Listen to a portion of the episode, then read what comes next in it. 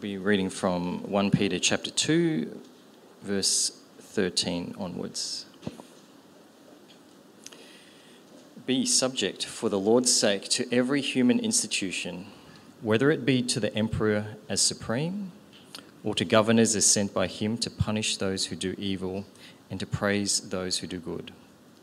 For this is the will of God, that by doing good you should put to silence the ignorance of foolish people. Live as people who are free, not using your freedom as a cover up for evil, but living as servants of God. Honor everyone, love the brotherhood, fear God, honor the emperor. Servants, be subject to your masters with all respect, not only to the good and gentle, but also to the unjust. For this is a gracious thing when mindful of God one endures sorrows while suffering unjustly.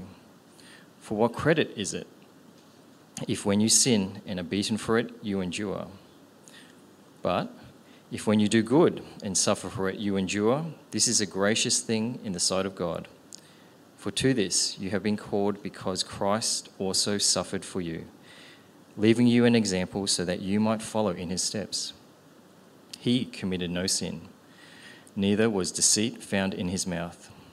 When he was reviled, he did not revile in return. When he suffered, he did not threaten, but continued entrusting himself to him who just judges justly. He himself bore our sins in his body on the tree that we might die to sin and live to righteousness. By his wounds you have been healed, for you were straying like sheep, but have now returned to the shepherd and overseer of your souls. We give you great thanks and praise, O God, for you are the great God of mercy. Uh, in your mercy, you have sent your Son to be our Savior.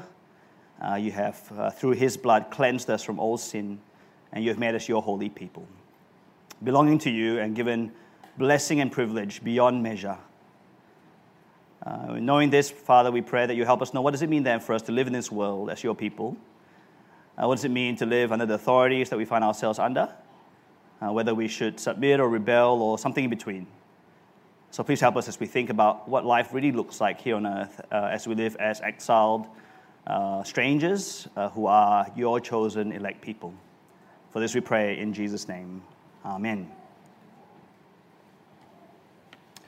Now, one of the great uh, human desires, and I suppose you would say human rights maybe, is the desire right for freedom.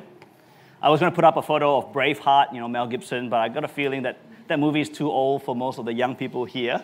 Certainly for the second service, no one will have any idea who Mel Gibson is or Braveheart. But you know, freedom, right? His call before he gets killed. They may take our lives, but they will not take our freedom. Anyway, didn't think that would work, so. Uh, who likes to be tied down, right? Or enslaved or feeling trapped in something or by someone? No one, right? No one likes to not have freedom. Uh, we want freedom from all these things and more. But having been freed, uh, what do we want to do with our freedom? Right? Everyone wants freedom, but what do we want to do with our freedoms? Uh, what do we want to be free to do? Now, in our world, freedom is self determination. So, uh, uh, Epictetus, who's uh, one of the philosophers from way back, said, Is freedom anything else than the right to live as we wish? Right? Nothing else. That's what, it, that's what it means. Or a bit more modern, uh, mybestselfcoach.com says, There is no greater bliss than feeling free, free to be yourself, free to make your life what you want it to be. Epictetus, 2,000 years ago, or whatever it is, my best self coach, that's a terrible name, I don't know how you say that, my best self coach, uh, says the same thing 2,000 years later. Now, in our world, freedom is for me, right? For me to live how I want. But you see, in God's world, as we'll come to see in our passage today in the next few weeks, freedom is not for self, but for service. Right? Freedom is, is for us to be able to serve the world for its good. In many different ways, we are to use our freedom to serve for the good of those around us.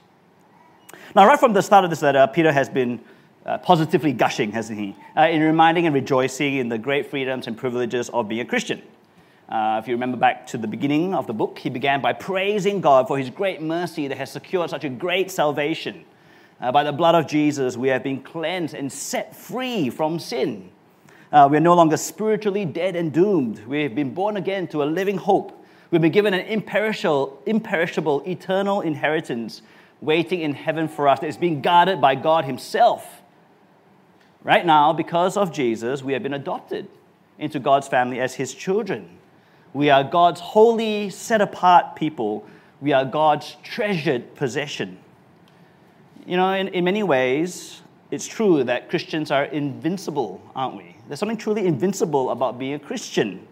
Uh, this, this freedom, these privileges and status are ones that can never be taken away from those of us who trust in Christ. Never be taken away. Now, this is the foundation that grounds the radical instructions that Peter gives to his readers in this section. Right? In our passage this week, it's about living in subjection uh, in this world under uh, worldly rulers. So it's kind of uh, free to live under authorities, part one. And then next week, we'll see that it's about living in subjection at home. And then later on, we'll see even more to, about living in this world as those who have been given these freedoms and privileges as a Christian. But I think Paul's point is very clear, right? As Christians, we are free. And we have the responsibility of submitting to worldly authorities and to do good to everyone, even if we suffer for it. Because in Christ, we have been given every resource that we need to submit to and to serve our world. Right? So, getting to the guts of the passage then. Uh, we're looking at freedom and privilege to be subject and to serve. Right? And we'll break it down into two parts. And the first is as citizens, right? Be subject to every human institution. Now, the original audience uh, of Peter's letter lived in the Roman Empire uh, in the sort of mid, around 61 to 65 AD, around that time. And the emperor was Nero. If you know your history, uh, Caesar of Rome, uh, Emperor Nero, the great persecutor of Christians. He's a sole dictator, dictator and emperor supreme over the whole empire. Right, before any Star Wars movies, the emperor supreme was Nero. Right, Nero appointed local governors to rule over them, uh, over all the people in the, the, the, the, vast empire and all the cities and towns, right? Governors would rule. Uh, they were under, uh, the, these original readers were under a level of authority and oppression that surpasses what most, if not all of us, will ever experience. And yet, here, Peter's instruction to them, right? It says to them in verse 13, be subject for the Lord's sake to every human institution, whether it be to the emperor as supreme or to governors as sent by him. You hear that, right? Peter tells the Christians to be subject to them, to acknowledge their authority, to submit to their rule. Uh, if even to such rulers as Nero and his governors, the early Christians were to be subject, I think this is no less true for us. No less true for us. Now, in another part of the Bible, in Romans 13, you can look it up yourself, we are told very clearly that human rule and authority is actually instituted by God. Right? It is God's design that we have human rulers. God set up this world to have human rulers. And we're told here in verse 14, right, their, their primary function is law and order, right, to punish those who do evil and to praise those who do good. Now, one of the, the great rallying cries of the American Revolution was supposedly this, right? We recognize no sovereign but God, and no king, right, but Jesus. Apparently, this is fake news. Uh, they didn't actually say that, but this is what's attributed right, to the American Revolution in the, uh, the 1700s. Um, but it's stirring stuff, isn't it? Can you imagine that? Can you imagine Christians saying that, right? There is, we recognize no sovereign but God, no king but Jesus. Now, in an ultimate sense, it's true, right? That there is only one ultimate sovereign king of our lives, which is Jesus Christ. However, it is simply not true that Christians refuse to recognize God's appointed earthly rulers, right? This is only partially true. Actually, it's not true.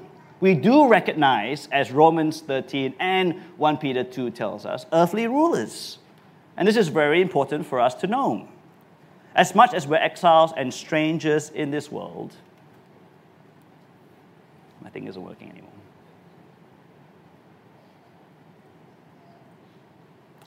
As much as we're exiles and strangers in this world, as much as our true and eternal citizenship is in heaven, we're still very much residents in this world, right? Now, I wonder how many uh, temporary residents we have in this room. Should be plenty. Uh, if you're on a visitor visa, don't put your hand up. Right? I don't want to like call you out or anything. If you're on a student visa, if you're on a working visa, it's like almost, I don't know, two thirds right, of people here. Uh, we are responsible to be subject right, to the laws of this land while we are temporarily visiting this country. And so we are, as Christians, to earthly authorities as well. It is our responsibility as Christian residents to, to, to live in this world, uh, not to do evil, but to do good. Now, Peter presses on on the necessity of doing good. Is something wrong with my clicker?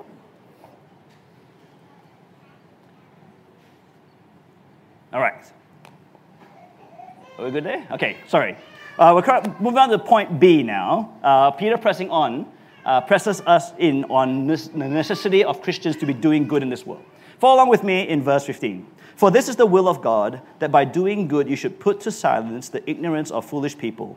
Live as people who are free, not using your freedom as a cover up for evil, but living as servants of God. Now, the will of God, I think, is really clear, isn't it, in this verse, is to do good.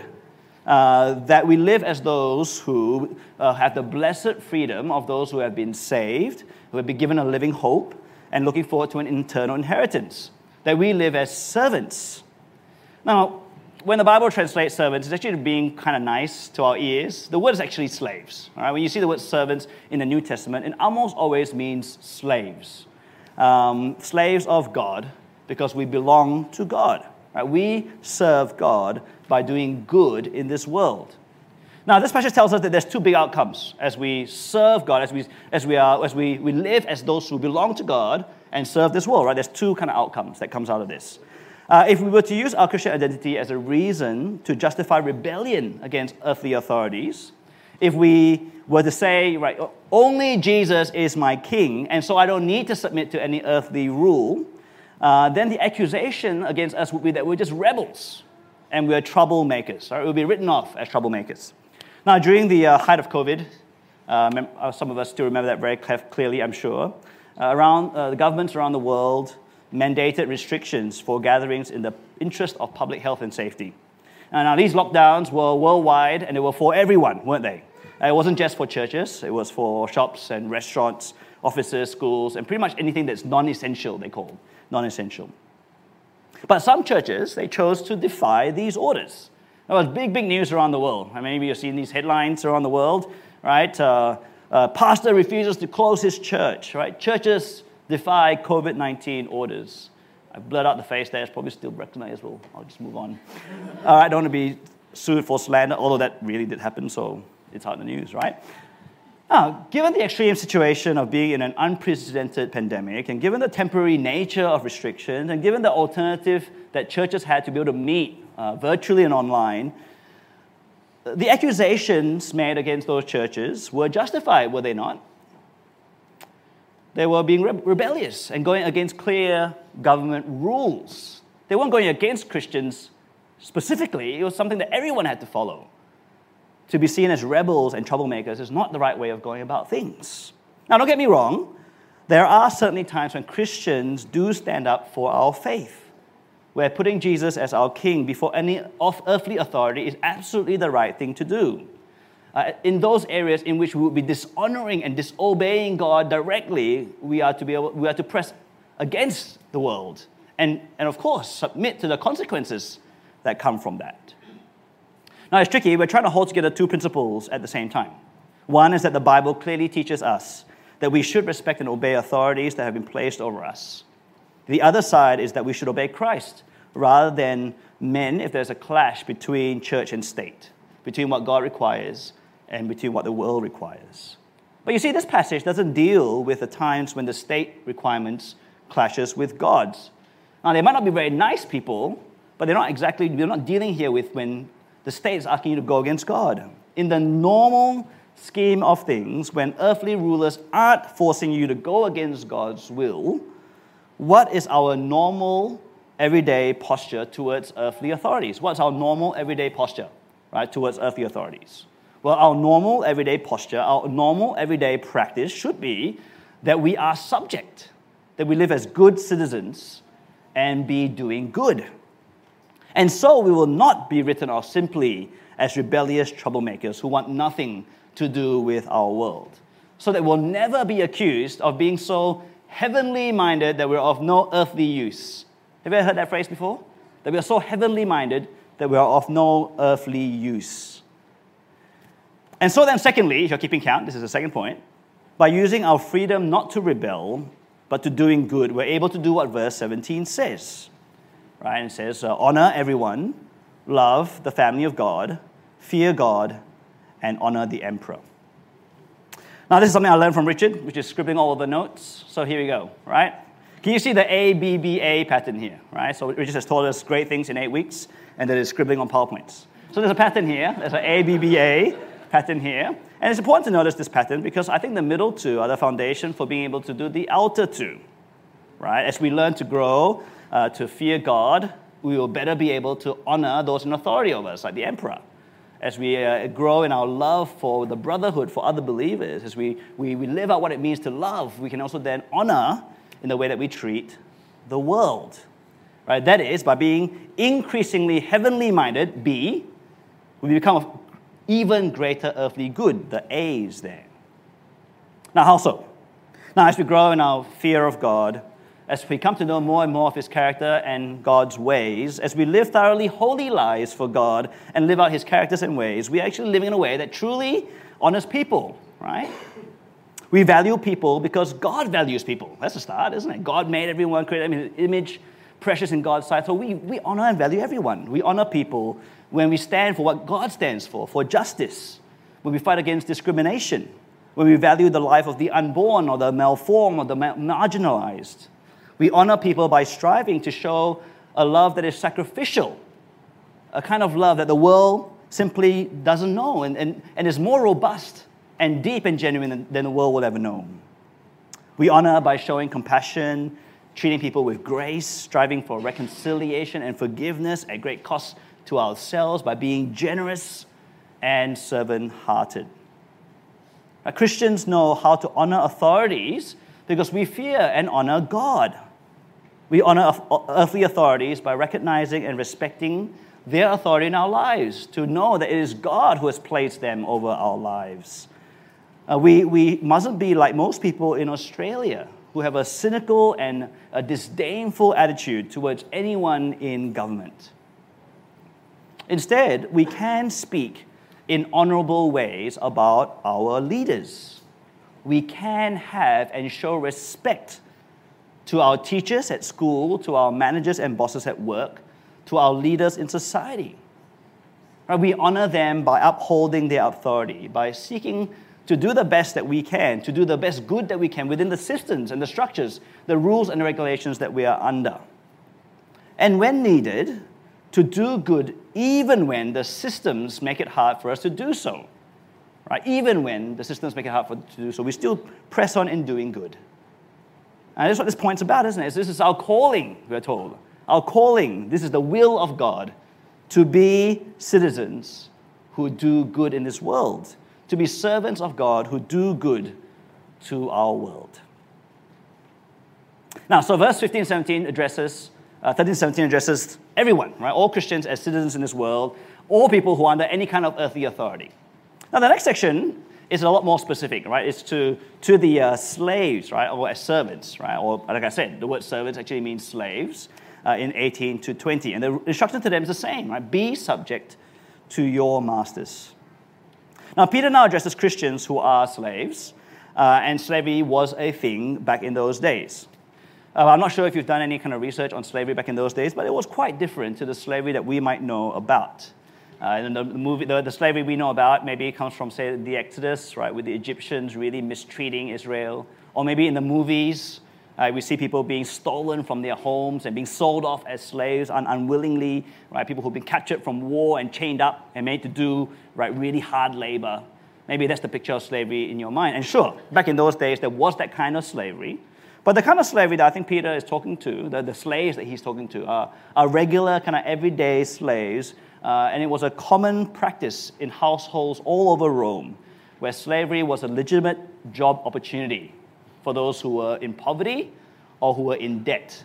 Right? There was a, a, a system that allowed for them to, to, to work uh, as a slave for a household to be able to pay off debts. It was a form of survival, and it was a legitimate choice that people could make. Now, the Bible doesn't endorse slavery, either this kind or the really bad kind, not at all. But the Bible does deal with what is, right, the reality of life. And what is, at, what was real at that time, was the slave master relationship. Now, let me say at this point that none of us will ever be in slavery, right, in the way that the original readers were. Right, they were under a level of authority and oppression that far surpasses any of us will experience. Right, this is written to people, right, in such a way that they were much more under authority and oppression than us. Yet the instructions is the same, right? Servants, verse 18, be subject to your masters with all respect, not only to the good and gentle, but also to the unjust. Be subject with all respect. So it's not just about behavior, it's also about your attitude. And not just going through the motions, but with uh, a disengagement and a bitterness in your heart. He's calling these slaves to actually treat their masters as masters and regard them with respect. And Peter makes it really clear that this applies both to the good and the gentle masters, and I'm sure there were those, but also to those who were harsh and who were unjust in the way that they treated them. Now, there are good eggs and there are bad eggs in the world. That's just the way the world is, isn't it? Uh, in among the, the Roman Empire, there were many uh, types of masters, and there were good ones and there were bad ones. This is the sinful, broken world that we live in. But still, the instructions to Christian slaves were that they were to be subject to their masters with all respect. And as they are subject to their masters, they are to, same thing, do good. Now, both this section and the section before is about being subject and persevering in doing good. But what is different about this section is the instruction to persevere in doing good while suffering unjustly, right? This is the edit bit, right? While suffering unjustly. So have a look, verse 19. For this is a gracious thing, right? A beautiful thing, a commendable thing, when mindful of God, which is when you're thinking of God and fearing God, one endures sorrows while suffering unjustly. For what credit is it if, when you sin and are beaten for it, you endure? But if, when you, when you do good and suffer for it, you endure, this is a gracious, this is a beautiful, a commendable thing in the sight of God. Now, Peter makes it clear that it's not about suffering because you've really screwed up and sinned against your master, right? You know, you stole the silverware because, you know, you wanted to sell it off and get rich. Uh, you burned down the barn because you were like hating on your master. It's not, not, it's not being punished, that's being punished. And Peter says, well, you kind of deserve it if you do that kind of thing to your master. Peter is talking about suffering unjustly, right? The, the Christians, the Christian slaves back in those days may well have been a very good servant, seeking the best interests of their master, looking after the affairs of the home, looking after the plants and the animals uh, and the fields, you know, really well, but still find themselves getting beaten and being treated harshly because some masters are just like that. Peter commends believers who continue to seek to do good even while suffering unjustly. He commends be- believers who, who, who endure through the sorrows and who don't allow those sorrows to stop them from doing good to their masters and the households that they live in. The, the injustice is disgusting to God.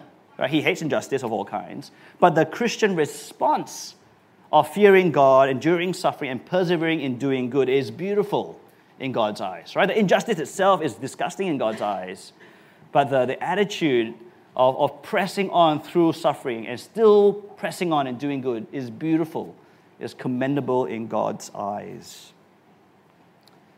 Surely this would have been a, a, a, a very, very hard thing for them to do. Can you imagine being in that position to do that? To be subject with all respect to cruel superiors, to persevere in doing good while suffering the deep pain of injustice. Which of us uh, can really do this? Now, before we reflect on this a little bit more, as I get you to imagine the, the, the, situations you find yourself in, in which you might have to do this, I want us to keep pressing on to the next part of the passage as we look to the example of Christ in the last four verses of this passage. Peter gives the reason why believers are to respond to injustice in this way. Follow with me as I read from verse 21 to 25. For to this you have been called, because Christ also suffered for you, leaving you an example, so that you might follow in his steps. He committed no sin, neither was deceit found in his mouth. When he was reviled, he did not revile in return. When he suffered, he did not threaten, but continued entrusting himself to him who judges justly. I'll pause there for a second, and I'll read the other two verses a bit later on. Now, we see here that persevering in doing good while suffering unjustly is no less than what King Jesus did himself, right? What Jesus Christ did himself. Right? He is the example we are told that we are to follow. Now, in this passage, we see that Christ was perfectly good and righteous, right? No sin, no lies, yet he suffered. Now, what happened to Jesus shows us that good and righteous people suffer. Uh, you know, the, the being a Christian and being good and righteous doesn't guarantee you, right, from, from avoiding and uh, suffering that you'll be blessed just because you're always righteous. No, right? The reality is that in this broken and sinful world, righteous and good people suffer. We mustn't ever be surprised that seeking do, to do the right thing uh, will always result in a good response from people. Oftentimes, sometimes it doesn't happen. Now, Christ was reviled, insulted, he was hated on, and we, he never re- retaliated, right? He never retaliated. He didn't threaten, uh, and sure, he could have threatened, and he would have been uh, pretty powerful to squash right, any enemy and oppressor that came by his way, but he didn't. He didn't retaliate, and he didn't threaten. Instead, he left it up to God. He entrusted that God will bring about judgment one day, that justice on that last day of judgment will be served. So he trusted it to God. And so Jesus pressed on through unjust suffering. And by doing that, he brought about right, the ultimate good. Have a look at verse 24, right? The result of, G- of Jesus, right, continuing to press on to do good while suffering. Verse 24. He himself bore our sins in his body on the tree, that we might die to sin and live to righteousness. By his wounds you have been healed, for you were straying like sheep, but have now returned to the shepherd and overseer of your souls. Enduring unjust suffering, Jesus went all the way right, to the cross. And there on the cross, he bore our sins, that we might be set free. Through Jesus' death, we too die to sin and live to righteousness.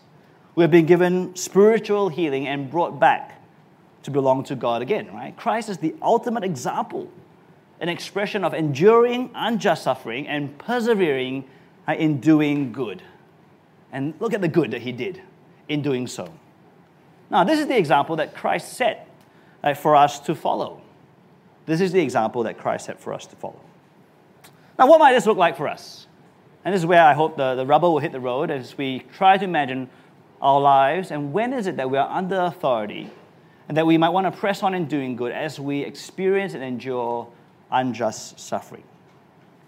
Now, while we are like slaves who are subject to masters, it's still applicable, is it, that in many aspects of life we are under authority. There is not a single one of us here who is not under some kind of authority, whether in the home, in school, at work, or as citizens or as temporary residents uh, in this country. Uh, we all have parents at home, or teachers at school, managers, bosses at work, and so on. And so it's very important for us to consider how might we respond right, when those people in authority over us don't treat us well. Now, unjust suffering could be because of our faith, so, in, in, in uh, the, the, the audience of Peter's letter here, the unjust suffering often was because of their Christian faith. Right? Emperor Nero, the dictator, was anti Christian. Right? The Roman Empire did not tolerate Christianity. And so, as a Christian, they would have suffered un- unjustly. But we also know that there are just cruel and mean people out there.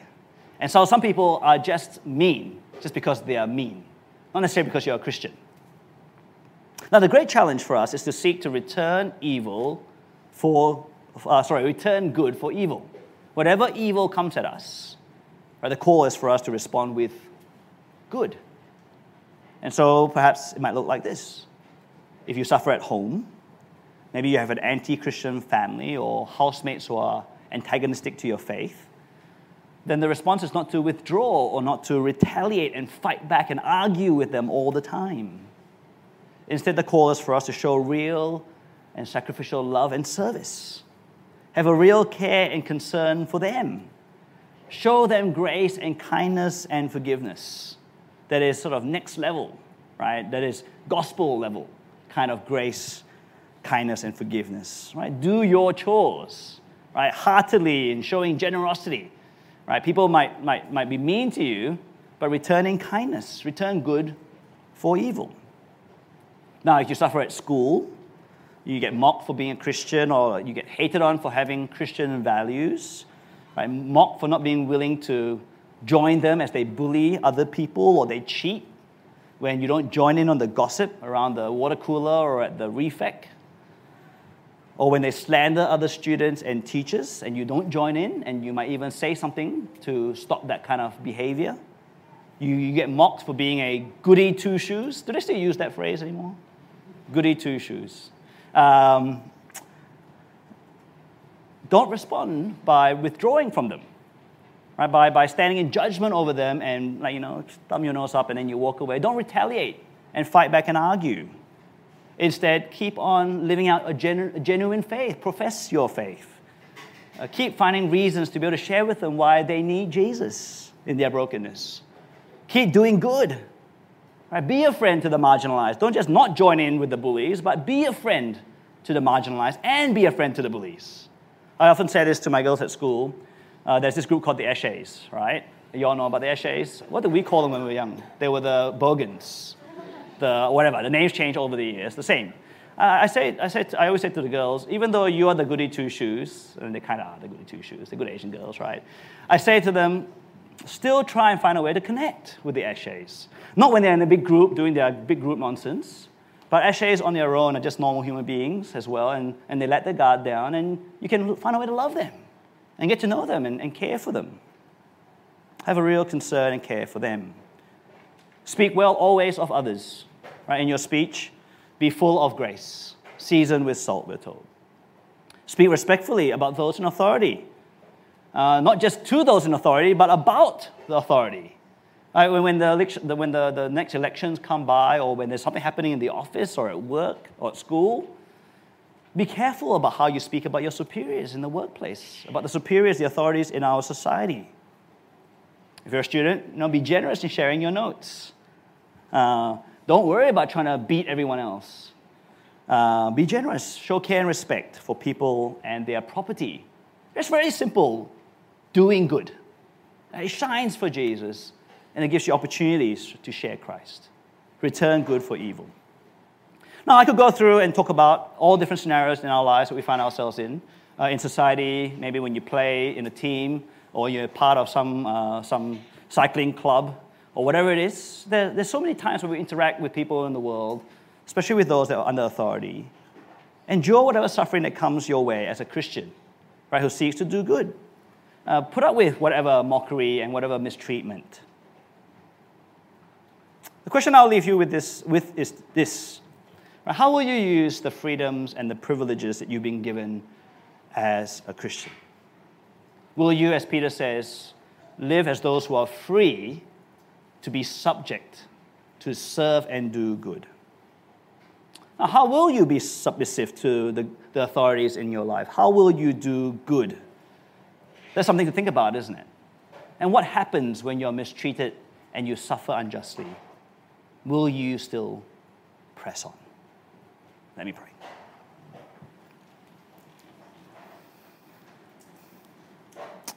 Gracious God and Heavenly Father, we give you great thanks for the immense freedom that you have uh, won for us in Christ. That by his blood we have been set free from sin and death. We have been set free from slavery to our old way of life. And we've been set free to, to be servants, slaves of the living God, being your treasured possession, set apart as holy adopted in as your children, uh, given the task of um, proclaiming your excellencies uh, in this world, given the task of being light and salt to the world that shines a light that shows Jesus. And so, with this in mind, we pray that you'll help us to use our freedom and privileges in a way that serves the world. That while we have been rescued from the, from the world, we, you have still placed us here to be temporary residents who are to do good to submit to those in authority over us, and to do good even as we suffer unjustly for it. Whether the suffering comes because we proclaim Christ and we bear his name, or whether we suffer just because the world is a cruel place uh, which mistreats people, we pray for your grace to be able to help us to respond against evil with good, that we'll respond against injustice by being servants, by having genuine love, showing genuine care and concern to those around us. And in doing so, we pray that we might have an opportunity to show Christ, that we might have an opportunity to bring blessing to this broken world. For this we pray in Jesus' name.